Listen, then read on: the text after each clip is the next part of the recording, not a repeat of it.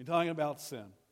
Uh, like I said, uh, it's a topic that I feel like I understand deeply, and I'm sure all of you do as well, because it's something we as humans are, are deeply acquainted with. It's part of our DNA, the sinful topic. And I feel like sin is a, is a huge issue because there's currents within Christendom, within the evangelical churches, that try to minimize sin uh, and the, the, the depth of sin and the, and the, wrongness of sin and the evilness of sin, the problem of sin, even to the point that sin is being taken out of and removed from the gospel message.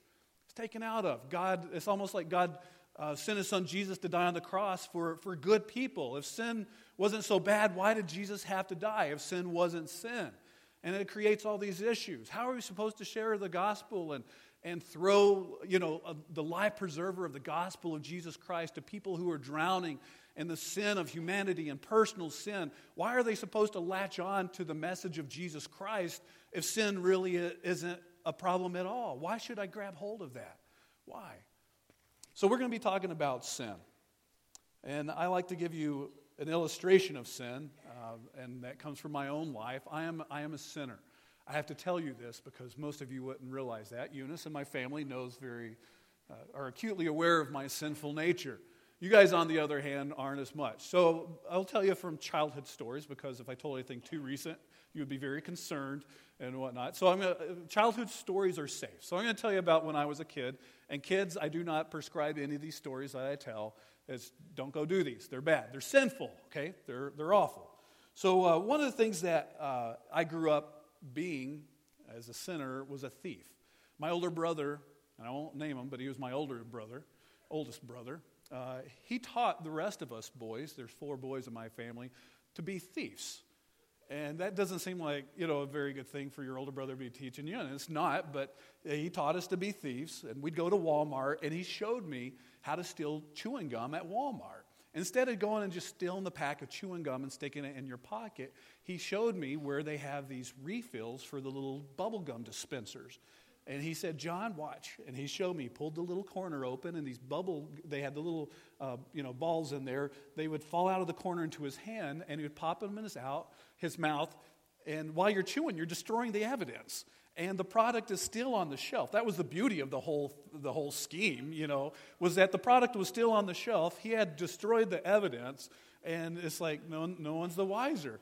And uh, so uh, was, that's how I grew up. Wesley, uh, did I just say his name? We're not going to be able to post this on the internet now. So, uh, anyways, I've already done it. So Wesley taught all of us how to, how to steal. And that's how I grew up, stealing stuff. And uh, I remember going to one of my friend's house growing up, and I went into his older brother's room, and I saw a mound of cash on his dresser, $20 bills. So many of them, I was like, he's not going to miss one of them. And so I stole a $20 bill.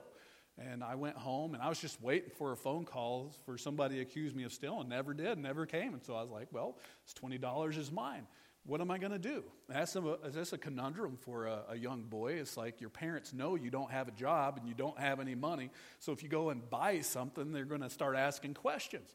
So I decided to go across the street, which was breaking my mom's rule. We're not supposed to cross this big main road to get to a gas station, where I blew all $20 of that money on Laffy Taffy candies.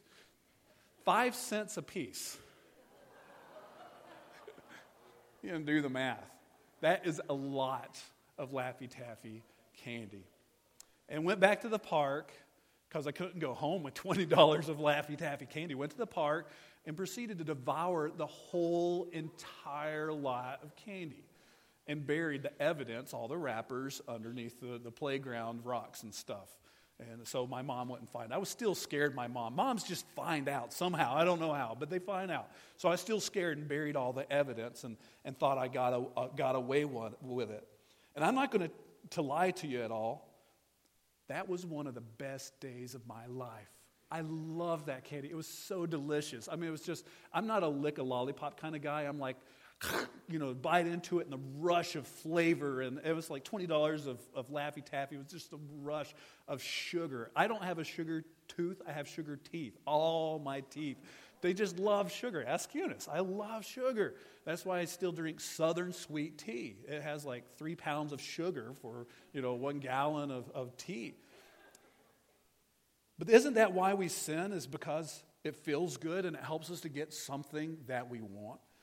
If sin didn't feel good, if it tasted like vegetables, sorry for you health nuts out there, if it was like having to do chores or do homework, if it was like going to the dentist, which I do a lot nowadays, if it's uh, like listening to politics all day long, if it was tedious and boring, it, it wouldn't be appealing at all, would it? We, there'd be a whole lot less sin if, if sin wasn't enjoyable and fun, if it didn't get us something that we wanted. How can sin, and you hear this a lot, how can something that feels so good be so wrong? How can something feel so good and yet be so wrong? Why is sin sin? Why is sin sin? Why is it wrong? Now, theologically, when you open up your, your books and read the commentaries and like, uh, you know, and define sin, sin is anything that you do that goes against the holiness of God. And that is a great definition. But it's a little bit ambiguous in my mind as I've grown up and you know, it's just like, what, is it, what does that mean? It goes against the holiness of God. I've heard other definitions. Uh, when we were working with Child Evangelism Fellowship, we used to like to say, sin is anything that we think, say, or do that displeases God. And it was like, yeah, that's absolutely true. That's a great definition. But I think it, when we leave it simply at that, people come up with a, a wrong, they, they get a misunderstanding of who God is. It's just whatever displeases God. It's almost like he's a whimsical God, and we just have to, you know, uh, to do all of his whimsical rules, abide by them so we don't sin. I mean, it just kind of gives this misportrayal of who God is. And my big question always was, you know, growing up is, but why does it displease God? I think that's the part of the equation that sometimes we forget about. Sin is sin because, yes, it goes against the holiness of God. Yes, it makes him upset. Yes, he hates it. But why does he hate sin so much? Why is it deserving of our death as a punishment? And the bigger question is why is sin so bad that it demands the sacrifices of, of his only son, Jesus Christ, to die on the cross to cover our sins? What makes sin sin? Why is it so wrong? Why is it so bad? Dennis, is it okay if I use one of your worship service schedules here? Yeah, there you are. Thank you. All right, I need a volunteer. Did this over at the Calhoun Christian School the other day. I need a volunteer, preferably some, uh, preferably a man who was a troublemaker in school. I see, I see a, a wife volunteering her husband. Okay. Thank you. Would you mind making me the best paper airplane you possibly can? No pressure, but everybody's watching and we're on the clock. if I don't get to my conclusion because this takes you too long, it's your fault. Everybody misses out. Everybody just watch them right now. That's not going to, just watch. Did you make many of these growing up, Peter? Yeah, a couple of them. Did you make them in class? Did you throw them in class?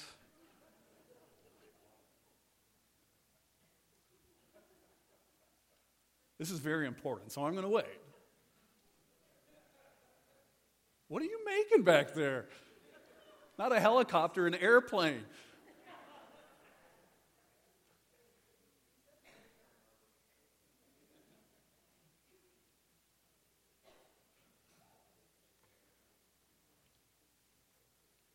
Bet you never made a paper airplane in a church before while the pastor's preaching. There we go. Think it'll make it up here, Peter? Give it your best shot.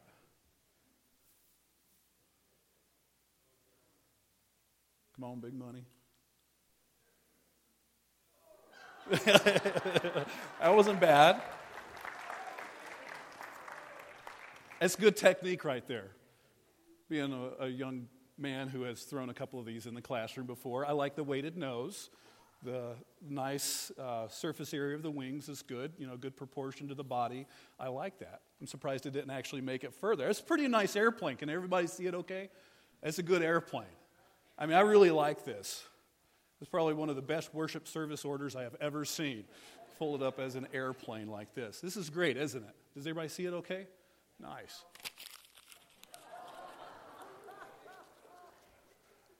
Why did you have that first initial response? Oh, Oh, well, yes, because I'm a sinner. I just obviously destroyed this hard work, investment that Peter made on this piece of paper. Why did you go, oh, why did you do that? What? Because it's a sinner? You know. Why did, it, why did you have that response? Debbie, you're saying something. I hurt his feelings. yeah, yeah. Why, though? Was it kind of wrong of me to do that? Why? Did I make this? No, Peter did. Yes, Peter made this. He worked obviously very hard and long on this uh, paper airplane. And uh, it, when we did this over at the Christian school, the s- same exact response was like, oh, can't believe you just did that. You just destroyed someone's hard work. Worked so hard in, in making that you know, and took somebody else's possession and destroyed it. This paper airplane obviously wasn't that important to Peter, but imagine if I took something that was precious to you, that you did spend a lot more time in creating and doing, and, and just went and destroyed that. You know, it just kind of rubs us the wrong way.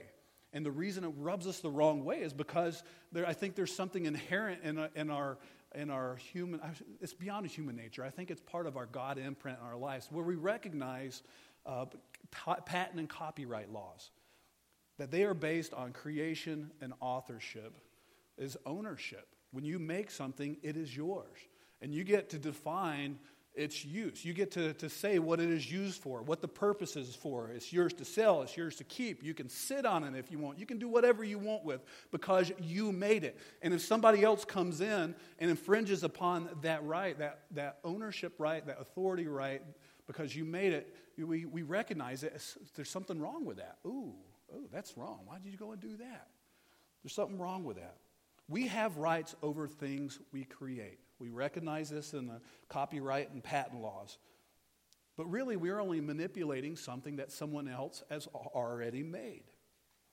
Genesis 1, God says that God actually created them just by breathing them into being, ex nihilo, out of nothing. He spoke the world into being with a breath.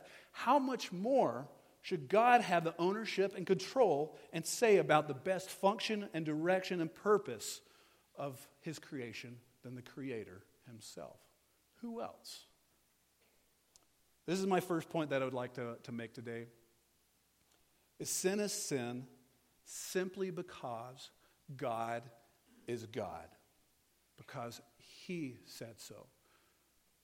Kids, when your parents say, because I said so, they can't say that. There's only one that can say, because I said so. And because when he said, the earth came into being. Sin is sin simply because God said so. Because God created, God is the owner, and he has the rights and the authority.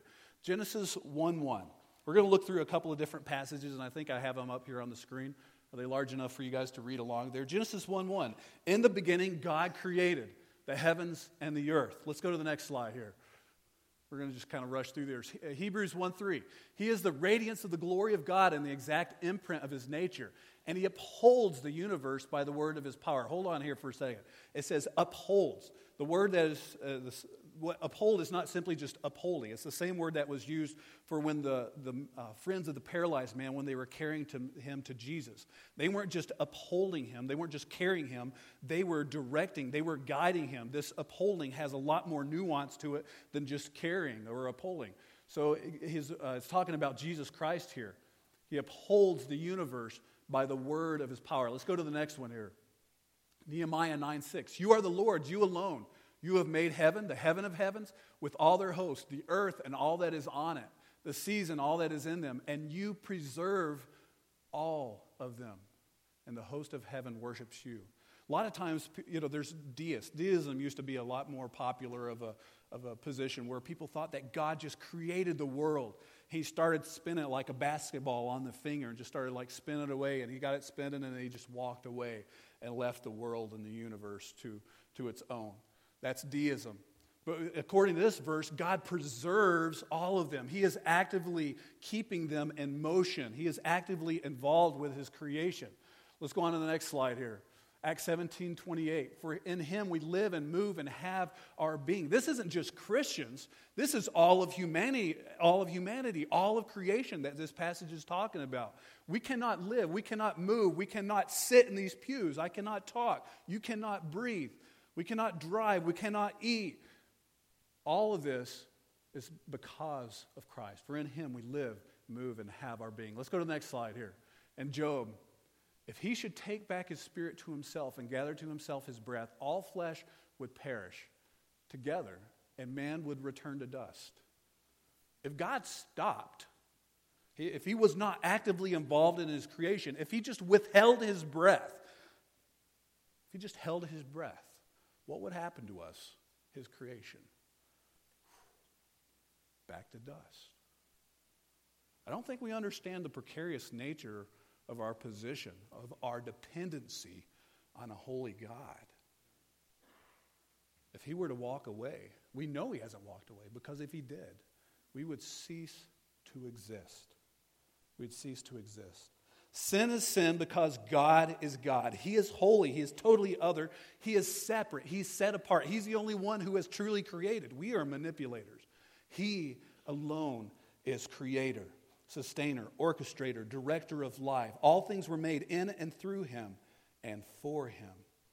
If for no other reason than God saying so, sin would be sin, and that would be the end of it. Even if we were a people created to serve the whimsies of a whimsical God, because God created, that would be sufficient for sin to be sin.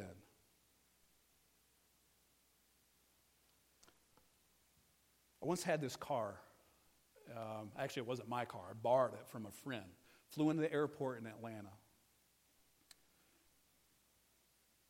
When I flew into the airport, my buddy had left his car at the airport because he was flying out of Atlanta, and I was going to borrow it while I was visiting my family down in Georgia. And so I got in this car. It's a little white sports car, and it was way cooler than anything I'd ever driven or anything. I might have used this illustration before, so bear with me if, if you've heard it before. Um, but it was one of those unique experiences because I jumped in the car and my brother Ben was riding next to me there, and we were driving through rush hour traffic in Atlanta, downtown Atlanta. Rush hour traffic downtown Atlanta doesn't mean you're going like stop and go, it means everybody's going 80 miles an hour, you know, and you're just like going through downtown, 18 lanes of traffic. It's just insane getting through there in Atlanta. And we're driving and, you know, just kind of enjoying it, you know, got the hand up on the wheel, acting all cool in this little white sports car. And we hear this click. I mean, that's all it was click. And the next thing I know, I'm over in the next lane. Didn't move the wheel at all. I've never had anybody explain why this car did this, because apparently cars aren't supposed to do this at all. And my brother Ben looked at me and he was like, What did you just do? I was like, I didn't do anything. He was like, Why did you just? I, he had no way of explaining it. Why did you just shift lanes? Going from, you know, from this lane to that lane and, and doing it without signaling, without any, you know, rush hour traffic. He was like, That's insane. I was like, I didn't do anything. He's like, What's going on? And I was like, I don't know. And we just keep driving down the road. And I kind of got over into the right lane because I was scared of this car now. And we're st- we keep driving. And all of a sudden, I hear another click. Next thing I know, over in the next lane. Don't move the steering wheel a bit. That car, I think, for all intents and purposes, we could look at that car and say that car was broken. Why? Because the person who authored it, the person who created it, the person who designed it, and me, who was driving it and wanted to go in a certain direction, did not intend for it to do what it just did.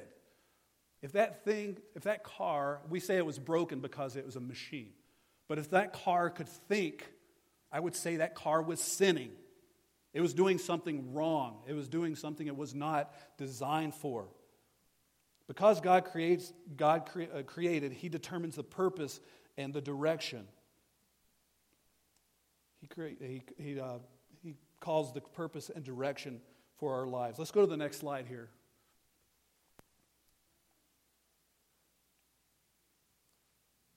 Because God created, He determines purpose and direction. And when we fail to, to live up to that purpose and direction, it is sin. When a man stops fulfilling the purpose God designed him for, it reflects something is wrong. We're going to go back to Genesis here for a second. Did you ever wonder why? Let's go to that Genesis passage here. Genesis 1:26, God sets the direction for our life. And this is one of the cool things when God created, you read the whole Genesis passage, we memorize all the things that God created on each and every one of the days. But one of the things that we look overlook so many times is that along with everything that God created, he gave a purpose and a function and a meaning for that creation. You see it for each one of the days. But then on the sixth day, when God created man, this is the purpose and the function that he gave to us. He said, Let us make man in our image, after our likeness, and let them have dominion over the fish of the sea, and over the birds of the heavens, and over the livestock, and over all the earth, and over every creeping thing that creeps on the earth. God gave us purpose and meaning. He gave us purpose and meaning right there.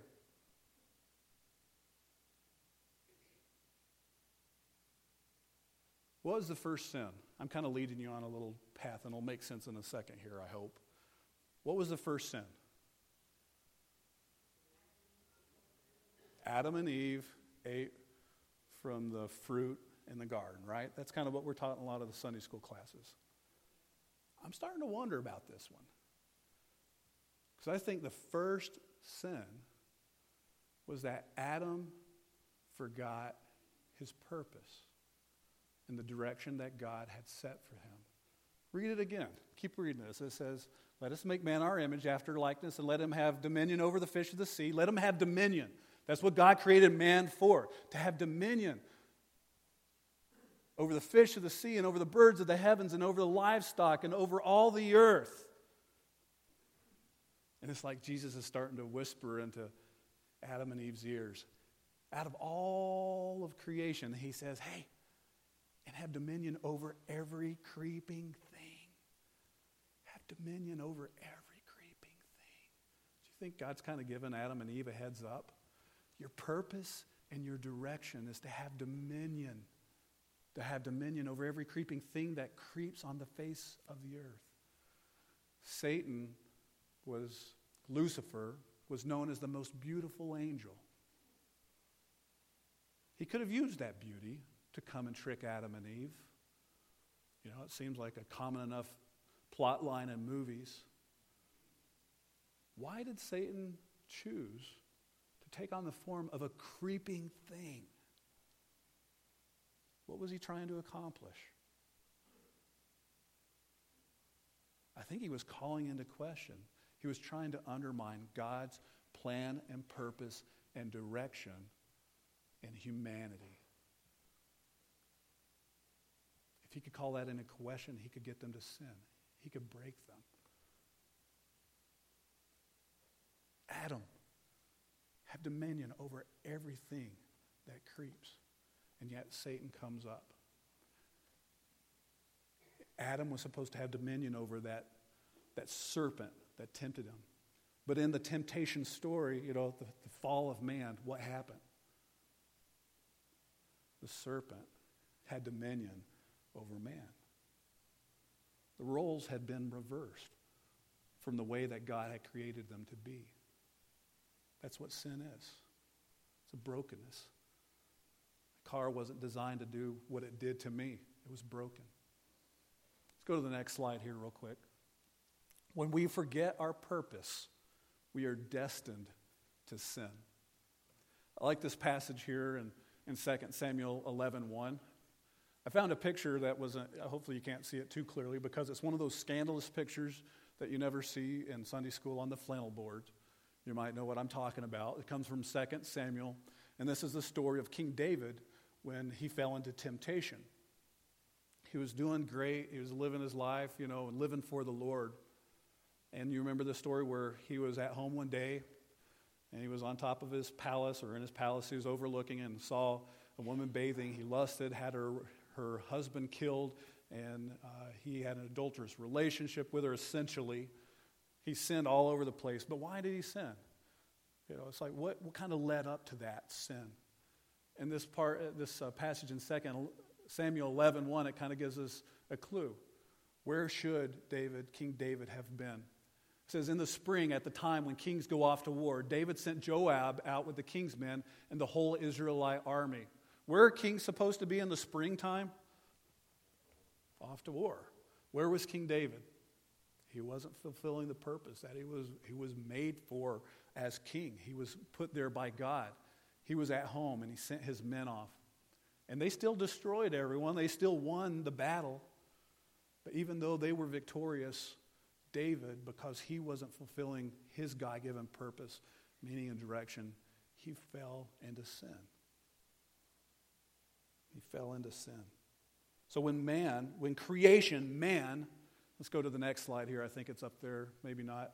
When creation, man, stops fulfilling its creator's, God's purpose, something is wrong. And that is what we call sin.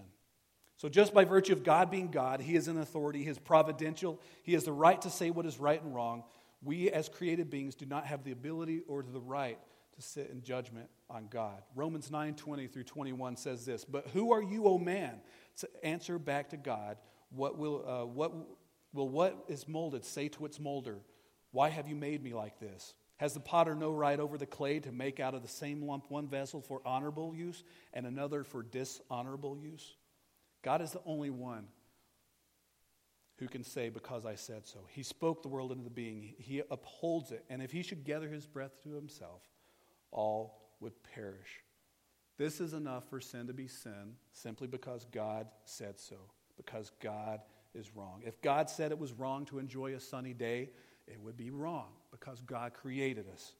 If God said it was wrong, uh, you know, to, to drive on the right side of the road, it would be a sin.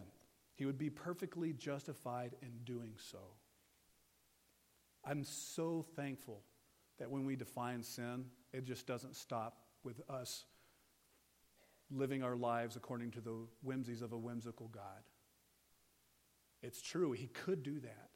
But it's so much, sin is sin so much more than just God is God. Sin is sin because God is good. Sin is sin because God is good.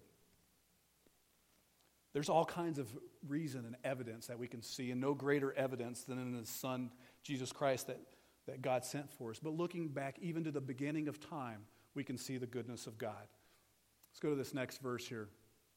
Sin is sin because uh, when I consider, well, let's look at this. When I consider your heavens, the work of your fingers, the moon and the stars which you have set in place, what is mankind that you are mindful of them? Human beings that you care for them.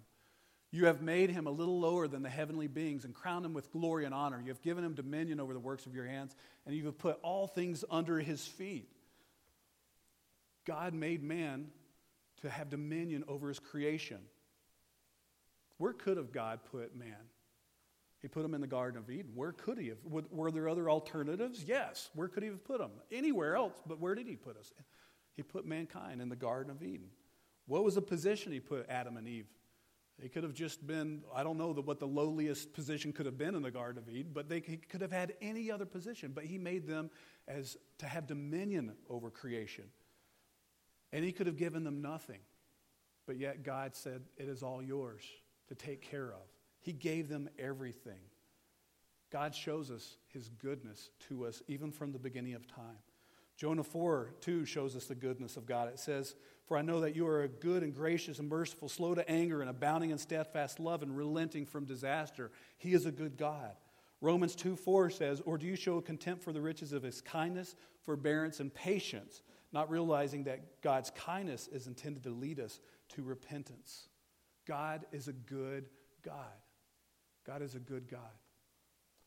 One of my favorite things as a parent, I've told you this before, is to do good things for my kids. One of the favorite things we do is to go to Mooville, right, girls? Like going to Mooville? And I think the girls love going to Mooville too. They love going to Mooville because they know every time we go there, they get ice cream. And I love going to Mooville because every time we go there, I know I get to give my girls ice cream. This is the kind of relationship that God wanted with his children in the Garden of Eden. The greatest good for my kids right now is when I am able to provide good things for them that they could never provide for themselves right now. And their greatest good is in enjoying my provision in their lives. Because God is good, sin is when we trade God's goodness for our own goodness, which I wouldn't even qualify as goodness. Adam, when he sinned, Adam and Eve, when they sinned, they had everything given to them by God. And what did they trade God's best for? Their best. Sin is that they traded dependency on a good and loving Father for independence on themselves for what they could provide. we will never be able to provide the same level of goodness that God can provide for us. Any of you had siblings like my older brother Wesley, you had learned this very quickly in life. We used to have, you know, change and, you know, a little bit of money. And Wesley would come up to me and he would give me, he would say, Look at this penny. It's so much bigger than your dime, John. Your stupid little dime that's silver. You know, look at my penny, John. It's so much bigger. He was like, You want to trade? By that time, I was like, Yeah, shoot, I'd be stupid not to. And I trade my penny, my dime for his pennies all day long. Wesley's over there getting rich, and I'm just getting a pile of heapless, worthless junk that is, you know, it's nothing compared to what I traded it for. That's what sin is. Trading the goodness of God and what He has created for, that His purpose is good for us. We traded that all away for dependency or for independence on ourselves and for what we can provide for us. I don't know how you feel like your provision for yourself is going in life, but I know mine is fall, fall, far short. I can't provide for my needs. I wasn't made provide for my needs. There's only one that was made to provide for our needs, and that is God. Sin is sin because God is God. He created us and can say sin is whatever it is. But it's so much more than that. Sin is sin because God is good and He wants to provide good things for His children. Sin is sin when we trade those good things that God has made us for. We trade them for worthless things, for rubbish. Last point, real quick, and we'll, we'll close up soon here. Sin is sin is because God is relational. You can, won't go through all these passages, but in Matthew 6, we see that God is the Father, like we just described. Psalm 23, He is a shepherd. Romans 8 talks about we as His children. In Ephesians 5, it talks about husbands and wives and the relationship that that shows between us and, and Christ. God is relational. And because God is relational, sin is anything that damages our relationship with God or with people like Matthew 22, and Spencer mentioned this in our Sunday school this morning. Matthew 22 says, uh, Teacher, what is the greatest commandment of the law? And he said to him, You shall love the Lord your God with all your heart, with all your soul, with all your mind. This is the greatest and first commandment. And the second is like it You shall love your neighbor as yourself. And these two commandments depend all the law and the prophets love God, love people. Sin is sin because God is God. Sin is sin because God is good. And sin is sin because God is relational. Sin is anything that damages our relationship with others. That's why God hates sin, because it destroys his relationship with his children. That's why I hate sin, so much evident in the lives of my children. I hate it when my kids fight. I hate it when they lie. I hate it when they cheat. I hate it when they steal. I hate it when they do all those things because I, it just creates havoc in my home. I see it so clearly in their lives, but I don't see it quite so clearly and evident in my own lives. Sometimes we can minimize and think it's only the big sins that wreak havoc, but when I see it, just those small, relatively small sins as we put them active in my own kids' lives, I see like, man, it's destroying you. Your sisters, your sisters, you should love each other. God loves you. Who cares about that stupid little doll? People are more important than things. That's why God hates sin. It's because it destroys relationships. God hates sin so much that he's going to destroy sin. The only problem is that to destroy sin, he would just have to destroy each and every single one of us because we are sinners. It's inherent to us, it's part of our nature, it's deeper than our DNA. We have broken God's law because he said so. We have despised the goodness of God and traded it for filth and rubbish. We have despised our relationships with God and all too easily destroy our relationships with others. And we lament if there is a God, why doesn't He just get rid of sin? And again, the problem to get rid of sin is He would have to get rid of us, He would have to destroy man. I've heard so many times, I can't believe in a God who would send anyone to eternal destruction. That's a warped view of who our God is. The only thing standing between us and eternal destruction is God. if he were to withhold his breath, if he would stay his hand and pull back, if he would remove himself from our lives, we are condemned already. God doesn't have to throw anyone or condemn anyone to that judgment. It is, it is ours already. And only by his grace are we saved. Only by his grace are we saved. And that's the beauty of the gospel. 2 Corinthians 5:21 says, "For our sake he made him to be sin who knew no sin, so that in him we might become the righteousness of God." Jesus took on all of us and all of our sin and all of the law breaking and all of this despising the goodness of God and all of the relationships that we've, we've broken. He's taken on all of that so that we can have all of Him. And we can have this today sitting in your seat. If you have not already done this, you can have this today sitting in your seat. You don't have to raise a hand, you don't have to close your eyes, you don't have to come to the, down to the altar. We are all as powerless as the thief on the cross who was hanging there, nailed to the cross, and he acknowledged one thing, very important thing. I deserve to be here, but Jesus doesn't. He's the perfect and holy Son of God that has come to die for my sins. Sin is a problem. No matter how big or small we view them, is warranting of death. And Jesus came to die for our sins. And that truth can be yours today if you believe in your heart, right there in your seat.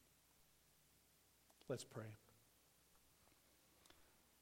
Dear Lord, I thank you so much that you are not just a whimsical God who makes up crazy rules that we have to, to keep in order to gain your favor, to gain your blessing. Even though it's enough that you are a creator, you could perfectly easily do that. You are justified in doing that, but God, you are so much more. Sin is sin for so many more reasons than just that. You are also a good God, and you love us. And God, we are all guilty of despising that goodness in our lives. Every time we sin, we trade your goodness, we trade your blessing, we trade everything that you want to be to us for something that is worthless. God, we have damaged our relationship with you. God, we actively damage and destroy relationships with other people.